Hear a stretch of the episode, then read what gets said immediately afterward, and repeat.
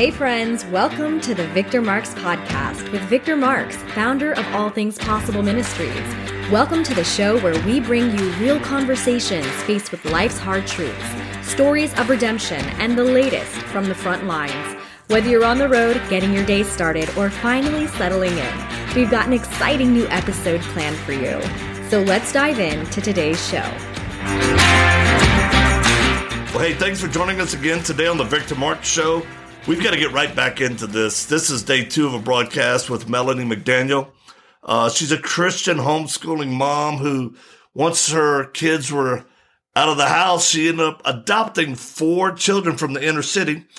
And we left off yesterday with her telling us on the front end of being able to know these children and still working with the mother in the inner city, how she literally, the mother went missing with three of the kids she had kept one of the gals, couldn't get help from local authorities. She found where the mom was, went into the inner city, found this little house where they were trafficking this young mom, and she went into it and faced the traffickers. So let's pick it up today, Melanie, with this this courageous story of you being filled with the Spirit. And we love the fact that you're a Southern woman, prepared, came from a tough background, you carry, you're a responsible gun owner, but the Lord told you, keep that weapon at home, go with me. And I think there's absolutely a time and place for that. And we actually did that going from Iraq into Syria, going to face ISIS, but all of our weapons and even armored vehicles had to stay at the border. So God does give you extraordinary faith in the moment where none of it makes sense, but just obey and leave the consequences to Him. So take us back to that house you see what's going on. There's a bed. You said you walked in. There's a. It's just beds. The bare the walls are bare except for a crucifix hanging on the wall, and all you see are beds. And this woman through a veil who was brushing a young. She probably looked like she was maybe twelve or thirteen years old, just sitting in the chair brushing her hair, almost like she was preparing her. And so I told her, I said, I, I won't mention the mom's name, but I said, "Where is she? I want to see her." And she said, "Oh, she's busy." And I said, "I, you know, I just I want to see her." And um, let me pause right here really quick. Yep. Because I was truly operating under the leadership of the Holy Spirit. I do not recommend this. This could have been an extremely dangerous situation. This woman was seething at me, but I could also tell I grew up in these environments, so I can read people pretty well. She was seething, but she was afraid. She was afraid because the Holy Spirit was surrounding me. So I want to make that clear because I don't want anybody to think that, oh, I'm just going to, you know, take on the world. You have to be fully clothed in the armor of God before. And, and I've never done anything like this um, since. I've gone back to my, you know, my homeschooling mom sort of lifestyle, you know, but I'm just saying that I, I don't want to mislead anyone because this is, it's all the Lord. And so I, I go in That's and good. she allows her to come down and she's supervising us this this woman who's overseeing her. And the mom is she's beautiful young mom puerto rican tall just gorgeous. She's um, i'm asking her are you okay? And she's saying i'm fine miss melanie i'm fine. And i'm pressing her because i'm thinking there's no way you're fine. There's a bed in the living room. You know yeah. like this is yeah. creepy. You're not okay. And she and she finally whispered to me. She leaned down like she was petting a cat. And she leaned down. She said she said she won't let the kids eat unless I bring in money every day. In her broken English, she's telling me this. And she said, she said, the kids are hungry. She said, I can't do it. And I just said, You're coming with me. And she said, I can't, I can't. And she was scared. And I said, Go upstairs and get your things. And mom did as she told me. And I, I just stood up and I was just praying the whole time. And I was just thinking, I, I could die right now. And, but I also thought, if I'm going to die, this is how I want to die. you know, yeah. it's just, I'm just, I, I cannot leave these three children. At the time, she had three children with her. They were just so young. I think they were gorgeous, gorgeous um, girl. They're all gorgeous children. Um, but she, were they all in the house at that point? Were they in a back bedroom? They were somewhere else. They had been sent outside, so they were playing in the front yard. And um, so I just said to mom, I said, get the kids and go to the car, leave her to me. And the woman came at me, and I was afraid to turn my back. But, you know, I just said, Lord, I said, I, I'm not leaving here without them. You brought me here. I'm not leaving without them. So we piled into my, my truck and and we left. And um, we're literally hearing about a a rescue, a rescue of a girl being trafficked with children under fear and compulsion, and it's from a homeschooling mom, uh, you know, who actually God prepared and used your childhood in order to be best suited to go in there. And that's what I would add to your admonition is if you're listening to this, don't get all worked up emotionally uh, that you're going to do something. You must be led by the power of God's Spirit. Because if you're not, you'll walk into just like the seven sons of Sceva, who they're going to deal with the demonic. And those guys actually ran out, beaten, clothes ripped off, because really the power of God wasn't with them. And, um, but if God puts it on your heart, if he, if he's guiding you, you'll be obedient in the small things.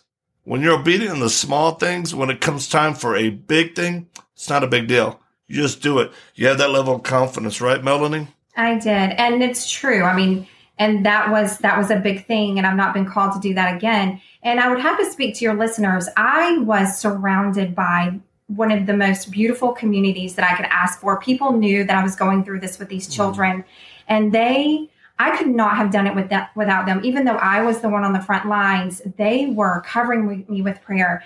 Um, they knew that that I, I was suffering. I entered into their mm. pain. I was suffering as I, as these children would disappear. I would have to go across state lines to rescue them because they had been abandoned, abandoned in the Appalachian Mountains by a man that the mom would run off with. I would have to go get the kids and their dog. I mean, so there are ways to do very big things because even now, my friends and family who supported me through this you know, they feel very invested and they are. I feel like they are invested in my children. They love them so much. And so it's um it, it wasn't just me. I was the one who the Lord chose because I had I, I think I had the capacity for it. I'd been prepared for it. Um, but but there are ways that you can support um, people who are doing these things, and that's why where we are in our life now, why we so want to support all things possible just because we Thank love you. the way you do it the way that you you truly you enter in and um, so now you know ultimately i guess i should tell you how we ended up with the kids because again yeah. I, yeah. my intention was to help this mom keep her children you know keep her um, sober and clean so that she could keep her children. I didn't want to raise, there were really five children. I only have four, but there are five. I didn't want to raise five more children. I had plans to travel Europe. You know, I was like, I was going to see the world. and um, so ultimately, we got mom an apartment about a mile and a half from our house because we felt like she, she had been leaving the children just all over Nashville in these terrible places. And they would call me and they would say, Will you come get me? And I would say, well, legally, I can't just come get you. And I didn't, I wouldn't know how to find them anyway. Um, and so we got her an apartment, which it took her a month or so to even move into. And ultimately, she did move in, but unfortunately, about um, a week and a half after she moved into the apartment, she she passed away of a drug overdose. Mm. And um, so, you know, it was it was horrific. Um, there, there's even more to that. The children had been taken away from her a couple days before, and um, and we don't know if she took her life or if it was an accident, but she did pass away. And we were the first ones that were asked to take the kids, and we were asked to take all Thank 5 mm-hmm. But the older boy, he was um, he was 15 at the time, and he had a father that he could go live with. Our children do not. Good. Either their fathers have passed away or incarcerated, or we don't know who they are. So, so we we took the children and we thought, okay, we can do this for six months. Like we, you know, we're seasoned parents, no big deal. And um, we thought, you know, family will come forward. Someone's going to come for these beautiful children. Mm. And a couple people came forward, but we quickly realized that um, it was not for the right reasons. And um, there was a family that wanted to uh, foster them, which involves a large sum of money monthly. Yeah. Whereas we wanted to adopt them, which um, cuts all monetary ties. And, and so there's just a different motivation there. And so we, you know, I specifically remember the day that my husband and I sat across from each other in a coffee shop and we just cried. And because we knew what we were sacrificing, we knew what we were getting to. It's not like we went in this blindly, like we just decided, oh, we're just going to adopt four children, change our lifestyle, all of these things. We knew the sacrifice. But, you know, as I told my husband and he agreed, I said, and if someday I'm going to write out this timeline, it was so beautiful. The Lord made it so clear this was meant for us. And I, mm. I told my husband, I know this is meant for us, but I also know how I want to spend the rest of my life. And I said, it's, it's not doing this. Mm. And I said, but I love the Lord so much and I trust him so much that I would rather do this and know that I have not missed out on his will for us than spend the rest of my life selfishly living this life of luxury. If you're listening and watching, I'm talking to a rescuer, literally a sex traffic rescuer, a hero, and a disciple of Christ. And I say the same for Ray, your husband. Um, but hearing you talk, counting the cost, I think of the scripture deny yourself daily, pick up your cross and follow me and you got my there's some invisible ninjas cutting onions around here because my eyes started leaking. It's because my wife and I understand so deep that sense and that feeling of going, you know, what we're about to do is not what we want to. It's not our natural inclination, but God, okay, we, this is going to, you know, uh, this particular mission or project is going to cost us and the, the risk is high. And how many times did we have to tell our children goodbye? Mm-hmm. Or if I was heading off to somewhere, you know, I said, if I don't come back, I'm just preparing our place in heaven. And a lot of tears and angst. And yet, I agree with you 100%. What other way is there? People don't know this, but I'll tell you. I think it was last year, year before. I was offered uh, a job. Somebody called me. I've known this guy my entire life, and he said, "Hey, man, you've been doing the deal. You've been a great Christian in ministry. Look, I think you should just kind of step back. I'll give you. It's a seven-figure position, minimum effort because of who you are." and just it's time. Your grandfather, man, you you've been you've been on the tip of the spear, and so we actually prayed about it. We literally said, Lord, is this for us now? Is this what you have? We prayed, and we got a call actually from the Pentagon saying there's excessive suicides on active duty basis. Would you be willing to take the time and go start speaking at the bases? Me and my wife prayed, and that was one more thing adding to our plate of our of our ministry of the lines of effort. I called the guy back. I said, Hey, yeah, not going to happen. God's mm. given me more to do. And it's exciting though. Hard, tough, but fulfilling and exciting. Wouldn't you say? They are children and we are, um, so we are in the thick of it. It is every, I would say every six months we kind of assess and we're like, okay, you know, we've made progress. You know, there's just so much pain. You know, these children were um, just terribly abused. And um, so there's a lot of, of trust and just a lot of things that we have to work through and trying to. It's complex, isn't it? It is complex. And then we have our three adult children on top of that. You know, my daughters have suffered drastically. We're in Florida, not because we want to be in Florida. Like that's where we mm. live right now because my kids could they could not live in Nashville. Everywhere we would go, they were reminded of an incident here, an incident there, and and they could not heal. And so when the Lord was very clear to me, he he was very clear that we were to move actually to the mm. coast. And I am not a beach person. I'm a mountain right. girl. And so right. here we are on the coast. Mm. And um, the Lord, you know, when we had to do that, I had my daughters, especially my 26 year old, who I'm incredibly close to. I'm incredibly mm-hmm. close to both, but she she's more dependent on me than my 22 year old. Right. And she's the one who I had out of wedlock. I just can't describe the relationship as different. right. Mm-hmm. And um, she suffered terribly. She felt abandoned. You know, she felt abandoned when I left. Right. You know, it, it was such a struggle. And I had to wrestle with the Lord and I had to go back and look. And I just said, sometimes the Lord just, He asks you to give up everything. In this case, I had to trust Him that I was leaving my daughters, and they were young adults at the time, perfectly, they could take care of themselves. They were living independently, both of them. Um, but still, I'm their mom, and, and they need their mom they were 20 and 24 at the time that we left. And we left all of our friends, the support system that I mentioned. Um, but, but the Lord made it very clear that we were to leave and yeah. that this is where our children would heal. And uh, we thought that after two years, which would have been last month, we thought that we would be ready to go back to Nashville.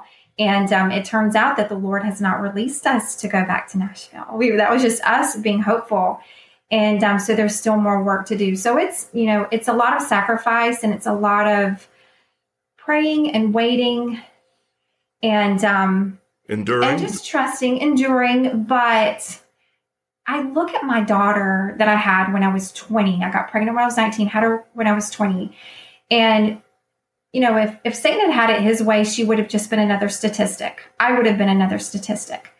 My 26 year old daughter is thriving like I cannot even describe to you how she's just the opposite of who she should have been, right? And so, my hope and my excitement, I would say, at this point in life is looking at these four children and saying, okay, by the world standards, I know how my children, you know, these four children, how their lives should look and and what that's going to look for them, even though they were rescued. Um, you know, the world will tell you they're just there's so much damage and so much baggage. It's going to take years, but um, I'm excited because I'm already seeing after two years these kids you would never you would never know they have moments but rare moments you would just never know their background because we just pour jesus into them pour jesus into them mm. melanie this has been so good to be allowed into y'all's life right in the middle of it of the reality of doing things that people talk about on social media. Stop the trafficking, you know, save the kids. And you actually have, you and Ray have stepped into the gap and made a difference, not in just one life, but four. And as you have adopted these beautiful children whose mother died and was trafficked and they've suffered abuse, it's not all fun and games. It's very difficult. Just being, like you said, I mean, one of them's a teenager at 15, and we still have teenagers at home. We have a 17 and a 15 year old. Oh, yes. Like, 15 year old girls, nothing like it. right. And like, like you, we have, you all, we have uh, adult children who are married. And it's very nice when you get grandbabies. I will tell you, that's I'm so that's, excited. It's a beautiful payday. But I'll never forget what a kid told me in a youth prison who would be very much like one of your children if they had got incarcerated. And as a as a teenager, this young this young fellow said, "Adoption is the only trauma a kid is supposed to be thankful for." Hmm. And I thought, wow, that is really that's a really deep you know, yeah. someone who's have to lived it, right? And who's lived it. So fostering for the right reasons, adopting for the right reasons is the answer to the struggle and the challenges of our society and the lack that kids don't have. But be spirit led, make sure your marriage is solid because it's not only entering it, it's the after fact, right? So I am so thankful that, really, I mean, you've inspired so many today. And um, I'm excited for the future. And, you know, we have a saying at All Things Possible teamwork is dream work. And we are here to support y'all. Uh, and we are so thankful for y'all support and us locking arms to, to do effective ministry and work. And I'm going to say that you're going to have thousands of people now praying for your children. Would you give us their names? Yes, it's Genesis, just like the Bible, and then um, Kian, and it's K I A N. So that's important to him that you get that right. Okay. even, if How you're, old- even if you're just praying. He- I understand. Kian is 13. Kian Okay. could definitely use your prayer. He is Okay. he's suffered the most and he is his sweetest spirit ever. He sometimes feel like he should be a pastor. Um, and he loves the Lord, um, but he has some developmental um, setbacks just Yep. from the abuse. So he can use your prayer. And then um, Alexa, gorgeous 11 year old girl, and then Jaden, eight year old boy. I was terrified to take him in. It, it just, he was, yeah, it was scary to think about moving him into my home. Now he is just the most precious thing. It just can't even imagine life without him. So, Love it. Love it. Well, thank you. And I'm excited. I'm excited to, to meet you guys in person. We'd love to have you up at the training center. Come up here for a few days when y'all get an opportunity or we'll come down and visit y'all. But uh, we're really grateful. Two questions I always ask my guests when we're ending. Uh, the first is perception because people kind of live by perceptions. What is y'all's perception of us, uh, my wife and I, uh, in our ministry? so why I was drawn is because it just feels like um, you are boots to the ground, that um, non traditional. I love it when people are willing to enter in and sacrifice their own comfort to help others who are suffering. That's just really important to me. And um, so that I, I feel like our hearts are aligned in that way. Yeah. And um, so that is, um, that's my perception. Nice. Thank you. Humbling and exciting and encouraging. Last question. We're all going to die. This is the question we ask everybody. We're all going to die. If Christ doesn't come back and get us first. But when you die, Melanie, what happens to you? I mean, where are you going? What you cease to exist? You're going somewhere? What What is your belief and why do you believe it? Oh, now you're going to make me cry. Those ninjas cutting onions, I think Yeah. said. Um, Dang ninjas. I will be in the presence of Jesus, the one who rescued me. And he is the ultimate rescuer. Yes. He came from heaven to earth to seek and save and search and rescue. And I tell people, we believe that because of the word of God. The Bible says it. And if there are those out there listening right now where you would say, Victor and Melanie, I really, I don't know this Jesus you speak of. It's as easy as calling out to him. It looks different for most people. Some people pray. Some people cry.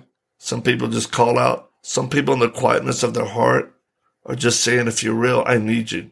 If that's you today, let me pray for you. We'll pray for you right now. And I do just ask, Lord, if there's anybody that's watching this and they feel, Lord, the need for you to be their savior, Lord, not just to receive you as savior, but to follow you as Lord. I pray they would do that right now. And you know what? If you're, if you want, you can pray this prayer in your heart or out loud. Just say, Jesus, I surrender my life to you. Forgive me my wrongs. I know I've done wrong. Please cleanse me. But I give you my life. I want to follow you from this day forward. And like Melanie, when I die, I want to be in your presence. I want to be in heaven. Please give me that assurance and that reality. In Jesus, your name I pray. Amen. Amen. Well, wonderful. Thank you for being on the program today. Thanks for your friendship. Uh, thanks to you and Ray for y'all's partnership with the ministry. Because it really is a huge uh, blessing, feather in the cap, whatever, to know that someone who's done rescue work is supporting us, who does it both in the U.S. and globally, to to recover to interrupt, identify and to interrupt those areas and to bring hope and healing, right? Through restoring their lives. And even today, I, I was receiving communications from, uh, we're about to launch, uh, the justice piece and getting a very, very bad guy who had done a v- very, very bad things to a little girl. And, uh, we have, we have the green light with authorities. So the girl's safe. She's in our care and uh, we're thankful to God for for people like you and your husband and others that make this possible because we sure couldn't do it without prayers and support. Hey, to everyone listening and watching, thank you so much for being part of what we do. And whatever God calls you to do, go get it done. Thanks for joining us for today's episode. We'd love to stay connected with you and invite you to the conversation beyond this podcast. You can check out more of the work we're doing around the world at victormarx.com, Facebook, Instagram, and Twitter, all linked in the show notes. Be sure to drop us a comment in the review section if today's show has impacted you in any way or if there's anything you'd like to hear more of. We're always encouraged to hear from you. Thanks for spending your time with us. Until next time.